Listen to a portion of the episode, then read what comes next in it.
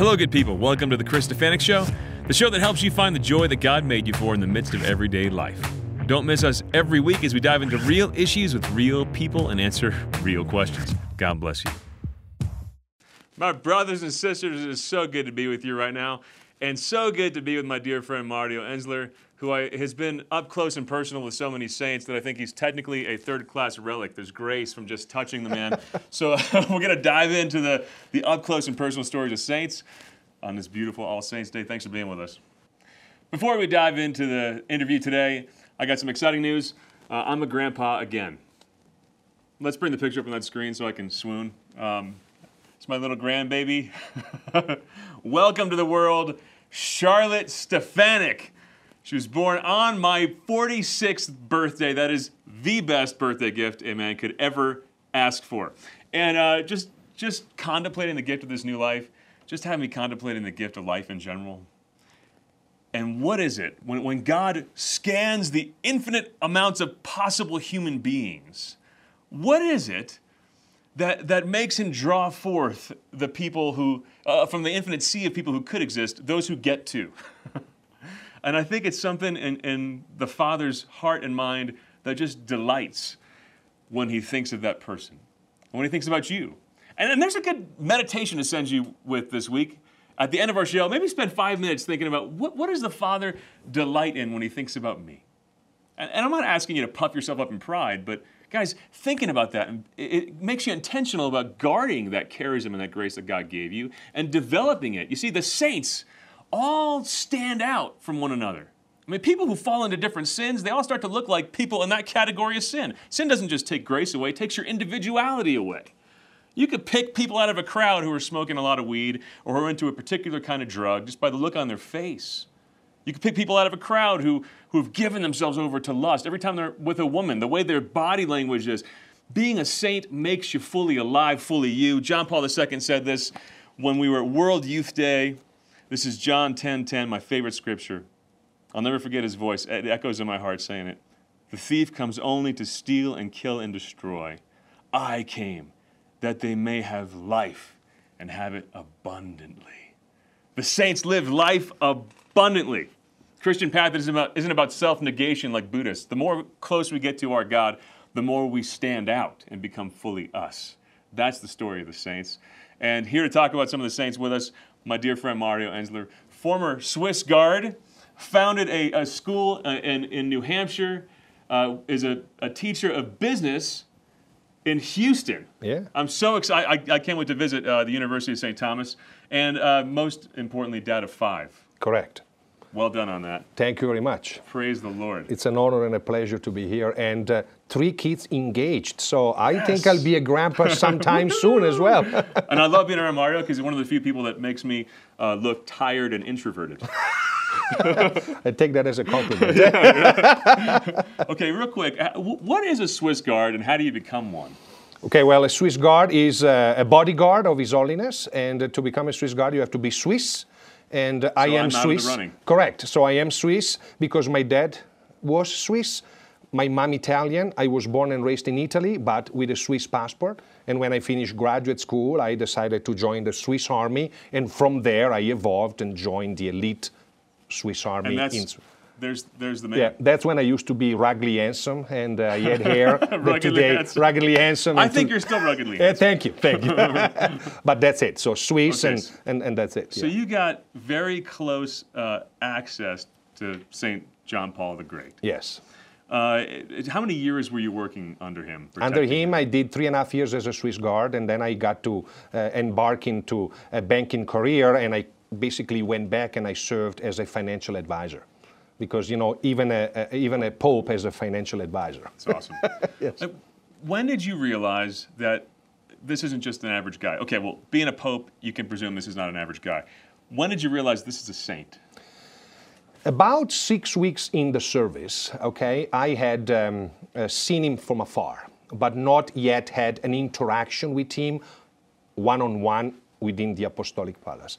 And so he was notified that he was going to come through. So you have to follow a protocol, cues, close doors, make sure that nobody shows up, and then you go into your attention.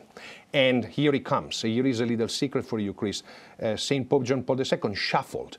He didn't really clack, clack, clack, but was more like shh, shh, shh, walking. I think that was because of Parkinson at the beginning. You have hard time picking up your legs. So when he came, I was so proud, and I thought, maybe he's going to stop and say something. I can't talk unless he talks first. That's all right? And that's the rule. So I'm in attention, and he stops. And he looks at me, and he says, "You must be a new one." When he said that, I came out of attention, I had my white glove, I took it off, I went straight with my hand, and I introduced myself, 6 second, 7 second, my name, where I was coming from. He kept my hand. He noticed everybody. Oh yeah, yeah. He kept my hand, he brought his left hand, sandwiched my hand, and said, "Well, Mario, thank you for coming to serve who serves."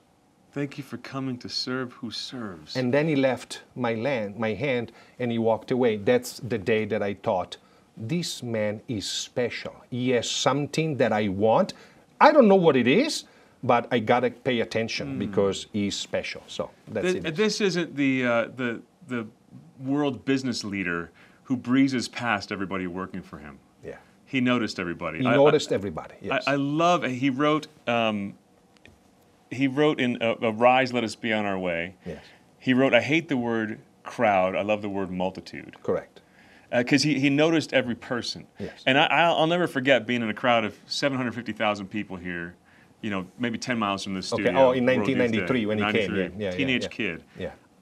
The phenomena of feeling like I'm a quarter mile from him. He's a speck up there.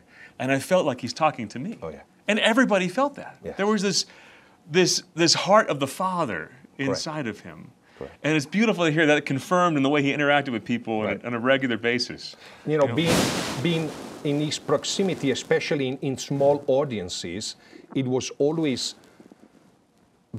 hard for us because, he will... you split up the people in small groups, and His Holiness will go first to a first group, and then we'll go to the second group, and you clear, okay? And once, I remember we were in Castel Gandolfo, and I cleared, and a kid, probably 5, maybe 6 years old, sneaked out and went back to him, and I tried to tackle him, and His Holiness saw me, and he burned me with his eyes, meaning let the kid come. And I opened my hands and I let the kid go, and His Holiness, gave him a caress, and then the kid came away. He never denied himself to anybody. Unbelievable. Praise God. Unbelievable. Hey, listen, I want to hog you up all to myself, but if you're watching, you want to ask Mario questions or me questions, text 720-650-0100. Again, it's 720-650-0100, and we'll get to your questions. Did he regularly stop and notice you? Or was that just a one-time thing when he first saw you? Or did he spend time and, did he regularly check in on you, see how you're doing? He did, I would say, a combination of things. Okay. And I would say... every time that he walked by me or he walked in a place where I was and he was by himself or maybe with just 1 or 2 people, he will always find those 10 seconds to come and shake hands and ask, "How are you?" Because he knew sometimes you are alone into this massive room for hours on your feet and he will console you. Sometimes, because of protocol, he will just walk by, all right? Yeah. But in many occasions, he will look at you, so you will go up in attention, he will come, and he will lock your eyes so that you know that he noticed you. Maybe he didn't talk to you, he didn't touch you, but he noticed you, and I will feel that. I knew that he noticed me. So. As convicting to me as a dad, I don't have a Pope has a billion. You call him the Holy Father. He has a billion. Catholics are his kids in some sense. Right. I got 6 kids, and how often I fail to say, make that eye contact and make that person feel special, like they matter. He really taught me how to notice all the people around me, and I always tell my students at the business school that you mentioned, whenever you grow in your career, whichever position, never forget to say good morning to the door person, to the janitor. You need to know who they are, always be humble and reach out to everybody, because that's what St. John Paul II did. To an humble dude that I was, he found an interest in me. Okay, before I dive into some more serious questions, I got a pretty fun one from Harrison. And I'm glad he asked this, because I wonder this kind of thing. Is it difficult to stand still for so long? Yes, very difficult. I still remember Blessed Pier Giorgio Frassati beatification in St. Peter's Square. I was the sentinel, you know, which is one of the four guards with the halberd next to the altar. The picture is very popular. Were you trained in actually how to use those halberds? Yes, you are. That's scary. I stood without moving for 4 hours and 20 minutes. That's hard. That's amazing. I will follow Mass. I will sing, you know, the Kyrie, the Creed in my brain. I will pay attention, and I'm just a symbol. I'm not in security details. I'm just a symbol, okay? But God gave me the grace, and yes, then when you get off, you need a couple of beer to rehydrate yourself. Seriously. But 4 hours and 20 minutes, that was long. We got to see John Paul II's great struggles, not only with the culture of death and with communism, but with Parkinson's. Yes. And he had this, I think often about the joy of the saints. Yes. He had this supernatural smile, this grin that I think made the evil one very nervous. Oh, yeah. And the entire world and the leaders of the communist regimes that were crushing the faith in Poland. There's like, this grin that almost said, like, I know who wins, you know? You got to see him suffer in the small ways. Yes. With a lot of grace. Yes. There was one time he smashed his finger in a door that shows his holiness. Tell me that story. So that story is... he was coming back from a week at the hospital, at the Ospedale Gemelli, because he had a benign cancer. And so they removed the benign cancer. And when he came back, I was in service in the Damaso courtyard, you know, where the car arrived. And he had to just walk by me to get into the elevator, all right? And I knew that he was weak, and that he was probably in need of even climbing 3 stairs to come up from the car, and I was ready, all right? But when the car arrived, the Mercedes, this old Mercedes, nothing fancy, but was convertible, okay? Yeah. So when the Pope arrived, the driver comes out, and they open the roof, you know, so that then I see him, and he looks pale, he had lost weight. He gets out of the car, and when he got out of the car, before he took the step to come up, he almost lost the balance, okay? And so he, instead of falling back into the car, he took a step, and with his back, he went against the side of the Mercedes, and his left hand went where the door was, okay? And so, not me, thank God, the butler... closed the door. You don't want to be the Swiss Guard. Right. The butler, Angelo, closed the door, and his finger 5 and 4 got shot into the door, which is, you know, a bulletproof door, so heavy. And they opened immediately, and His Holiness took his hand. He didn't swear. He didn't complain. He didn't judge. You know the only thing he did, Chris? He put his chin down, and he sucked it all in. That's when I realized that suffering is actually good. Wow. Suffering is redemptive. I don't know, but if you take your, I don't know, if you put your fingers here and I smash them with a hammer, I don't know what you will say, right? These are, I know what I would say. There you go, me as well. These are stories that make me realize that I'm so not a saint. But yeah, suffering is redemptive. I'm convinced because I saw it. And then I remember calling my mom and telling her what had happened, and I said, you have to watch the Angelus. That was on a Friday, and on Sunday he came to the window, and he had the left hand wrapped up and the things, and so my mom knew in advance. It's the little things that make people saints. Yes. See, we often overlook the little things and think, if I could only do great things. Yes. If John Paul II spoke really well and drew large crowds, but was a jerk in the little things, not a saint, sorry. We got a great question. My grandmother's family is Swiss. Can I be a Swiss Guard? This is an American. Does he have a Swiss passport? If he has a Swiss passport yet. Work on the passport, and then you got a shot. You got a shot. Okay. Yeah. Okay, that's awesome. You're working for the church. You wear an outfit that looks... Funny, right? I wasn't going to say it. No, but it's kind of cool, though, too. It's a medieval outfit. Yeah. You know, but you're also... legit soldiers Correct. And bodyguards. Correct. So there's things that go along with that that you think of with soldiers who sometimes they're hanging out with their buddies and they do right. stupid things, right. Or you know a bad word flies here or there. Yeah. And were you ever caught by the Pope just goofing off inappropriately, or like what happens when a Pope walks in and sees guys just? Well, we unfortunately, because we are sinners, okay, yeah. we did, as a matter of fact, and the way that we got caught, so to speak, is four of us were playing cards, uh-huh. okay, and in Castel Gandolfo, the summer residence, and me and a buddy against two, and then my buddy put down a card, which was not the card that I was expecting. Mm. And so I said a bad word. I called him a bad word. And after that came out of my mouth, the zucchetto, you know, the cap, uh-huh. Arrived in the middle of our table. And we said, what the heck? And we looked up, and His Holiness was on the balcony, and he looked at us, and he touched his head, and he said, oops!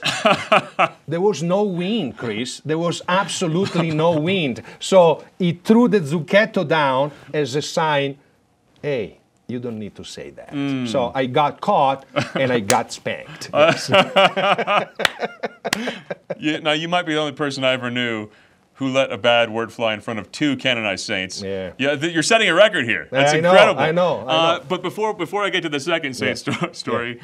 Steve asks, what kind of training did you go through to be Swiss Guard? All right, so first of all, you have to go through 17 weeks of training in the Swiss Army in Switzerland. Okay. So you go through boot camp basically. Correct, right. It's an officer school, right, 17 weeks. Yeah. And then when you come out, then you go to Rome and you have 6 weeks of specific training, which is detail on protection, the person, you know, harms and fights and all of that, okay? And you do that part-time in Switzerland and part-time in the Vatican. And then at the end of that, you have to pass a test, and if you pass that, okay, then you enroll, and the more you acquire seniority in service, the more experience, the closer you get to the Only Father. Because ultimately you swear to take a bullet for him, right? You said you swear. You swear. I've seen that. Yes, we swear on the name of the Father, the Son, and of the Holy Spirit. And during the consecration, I've seen you guys kneel and right. put that oath up. That's beautiful. Right. And this is almost disturbing. You actually learn how to use that halberd. Yes, we do. That's a gory, gruesome weapon, man. Well, you need to understand, you know, as a guard, you learn self-defense. Yeah. We carry guns, okay, especially during the nights. But because we have that stick, as my kids calls it, okay, well, you know, it's not that we do taekwondo, okay, but we definitely know how to use it. It's a bad day if you guys have to use those. There you go. I never really used the halberd. I did use the sword one, okay, not that I took it out and cut somebody's ear like St. Peter did, but there was a poor man that he was kind of pushing it, and then he took a syringe out at me, and so, you know, I did not lose my temper, but all I did, you know... You kept him back with the sword. Right, the sword. No, I pulled the sword out, and there is like a knot on top of it, and I just pulled my sword and put the knot right there. Boom! So... Well, that'll do the trick. That did the trick. That did the trick. Well, it's a part of Christian life people don't always like to look at. Sometimes you have to use physical force in self-defense or the defense of others. And sometimes, praise God for Jesus turned tables upside down, and I knocked a guy with the bulb on top of my sword. That's it. Okay, so there's another good question on the screen. Yes. But before we get to that, the second saint that you that you were reprimanded by, which I got to apologize. I shared a video clip of another interview with Mario that had that many people saw, and your friends all started calling you a sissy afterwards. I don't think you're a sissy. I think you're the man. Thank you. But let's hear this story. Very quickly, when a Swiss Guard gets into trouble, all right, and so you are entitled to some social service, and for the guards, in my time, you will go to the Missionary of Charity and help out in their soup kitchen, okay? And I've been there before. Obviously, I'm very choleric, and so sometimes I will push, and trouble meaning curfew. You know, you have to be back by 1 o'clock and you come back at 3 o'clock. You have 2 hours times 3, 6 hours of social services, all right? And so I was there and I was washing pots and I threw a temper tantrum because the pots were not getting clean, and the sister, I do this regularly. Right, and so when I threw the pot into, you know, the triple sink that you wash and sanitize and rinse, when I threw the pot in, water came out and got my jeans, my shoes, my underwear, and I threw a bad word, all right, okay, I don't need this, all right? Oh, yeah, and yeah. When I said that, we've all been there. Right, when I said that, I noticed that there was a nun next to me. And, you know, the Missionary of Charity, they all look alike, you know? Yeah. And so when I actually focused on her, I realized that was Mother, and I had never met Mother. I've seen her from afar, but never really met Mother. And so when I looked Mother, Mother looked at me, and she told me in Italiano, but I'm going to tell you in English. She says, "Wow, you sure sound like a sissy." So when she said that, I almost felt like, a sissy? I'm 6'2", 200 pounds. I almost wanted to take a pat, Chris, and cover her and say, "I'll prove you who's a sissy." I never done it, but, you know, she... The horrifying moment where you let it fly, and you look over, and there's Mother Teresa. And she called me a sissy. Can it get worse than this? And then you're called a sissy. And she gave you a miraculous medal. Right, right. So at the end of that day, she had left a little miraculous medal for me, and then I took it, and then I lost it, all right? And then almost 6 months later, almost to the clock, I was in the Apostolic Palace, and I saw her again, and I made myself a promise. I'm going to go and tell her I am not a sissy. But when I interacted with her, rather than me telling her what I wanted to tell her, you know, she came in front of me, and there were two other guards, and the other two, they saw that she was coming at me, so they moved away.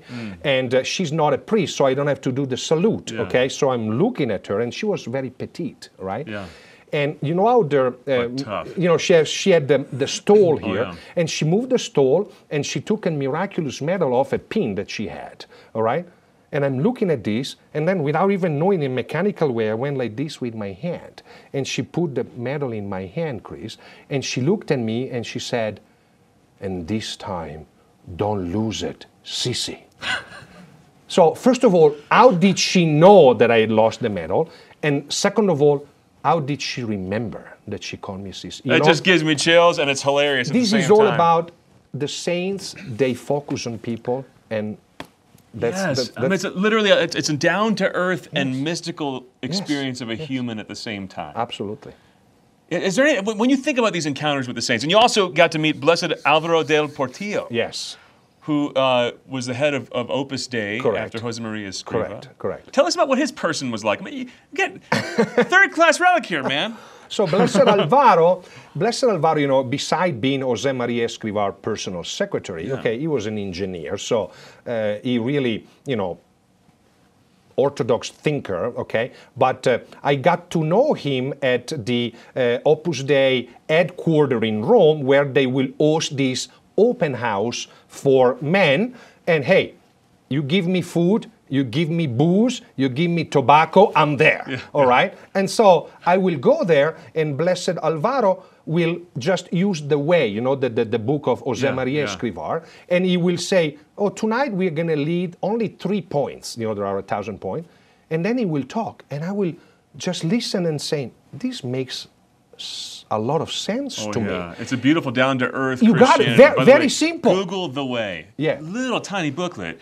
And the wisdom of the saints is so accessible. And he will tell us footnotes, because he was Saint Josemaría Escrivá, our secretary, and he knew when he was writing this because he helped him process that, you know.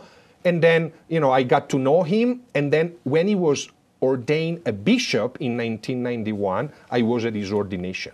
And I will never forget when we went to an event the next day, he gave me a big hug, and he told me, "Remember, I will always love you." And, you know, I thought, wow. I said, whoa. How beautiful. I know. I always thought that engineers are a little dumb, but he was quite an engineer. Right? Probably somebody that is engineer, sorry, but that's how it is. No, that's a place we have to not be afraid to go as Christians. Correct. I'll never forget, I got to interview Pastor Rick Warren once, who wrote Purpose Driven Life. He never met me before, but we started the interview, he goes, "Have I told you lately that I love you?" Wow. I thought, that What? Yeah, what? Yeah. And that is how the Lord approaches us, though. Correct. And that's not unmanly. It's not cheesy. It's not it's touchy-feely. That's true strength. Absolutely. It's to love people. We all, growing up Catholic, have these ideals of saints that, it almost makes it, they're so holy card-ish and not human that they no longer challenge us. And you got to see three people that you knew personally, that you encountered, who would have been able to say, "Oh, Mario, how's it going?" Yeah. Later, in your lifetime, be canonized or beatified. Right. What a gift that is. Yes. What surprised you about these personalities that broke through those molds of those people who are up there in a pedestal and don't really challenge me because they're caricatures of saints? What surprised you most about the personalities, the person of the saints? I will say, obviously, a common denominator of the three: simplicity. Simplicity.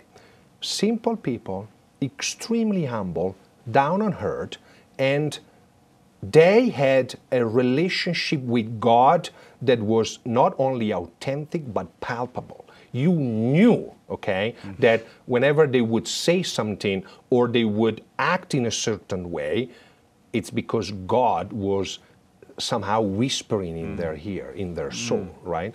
And so simplicity will be my definition, because they never, how can I say, they never sat down on a pedestal saying, "Hey, come and bow to me." No.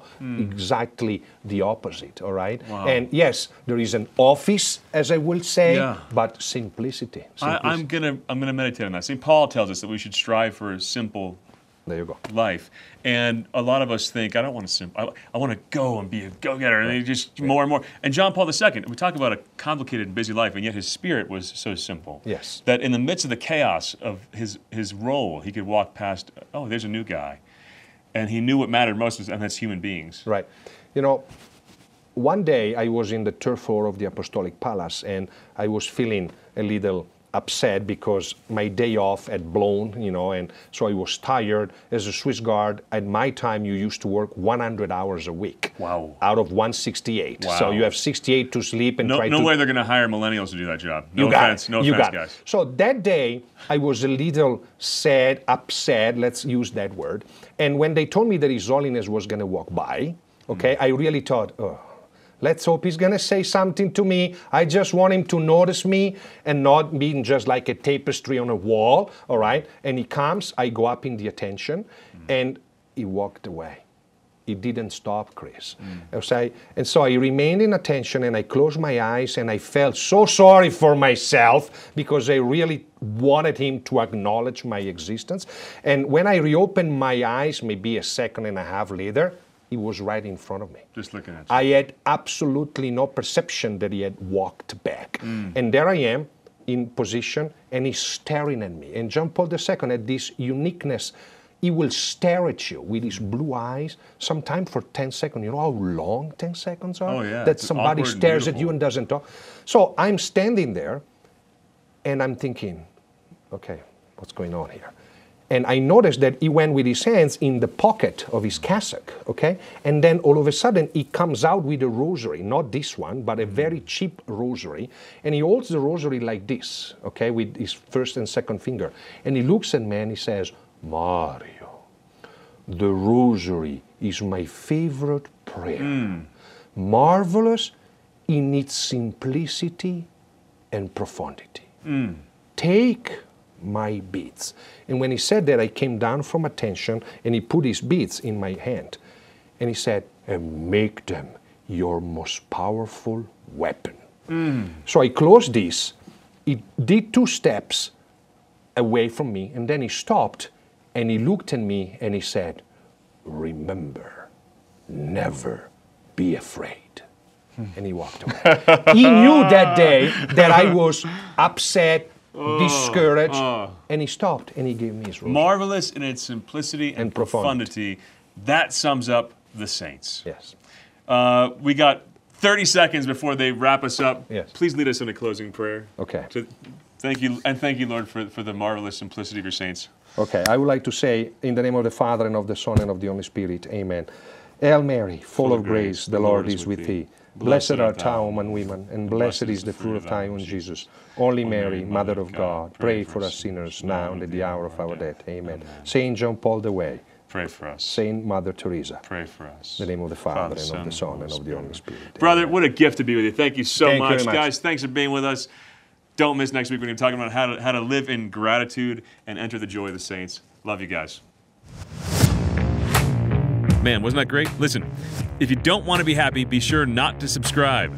But if you want a more joyful life, the kind of life that God created you for, the kind of life Jesus promised when he said, "I came to give you life to the full," then make sure you hit subscribe and share this channel with everybody you know.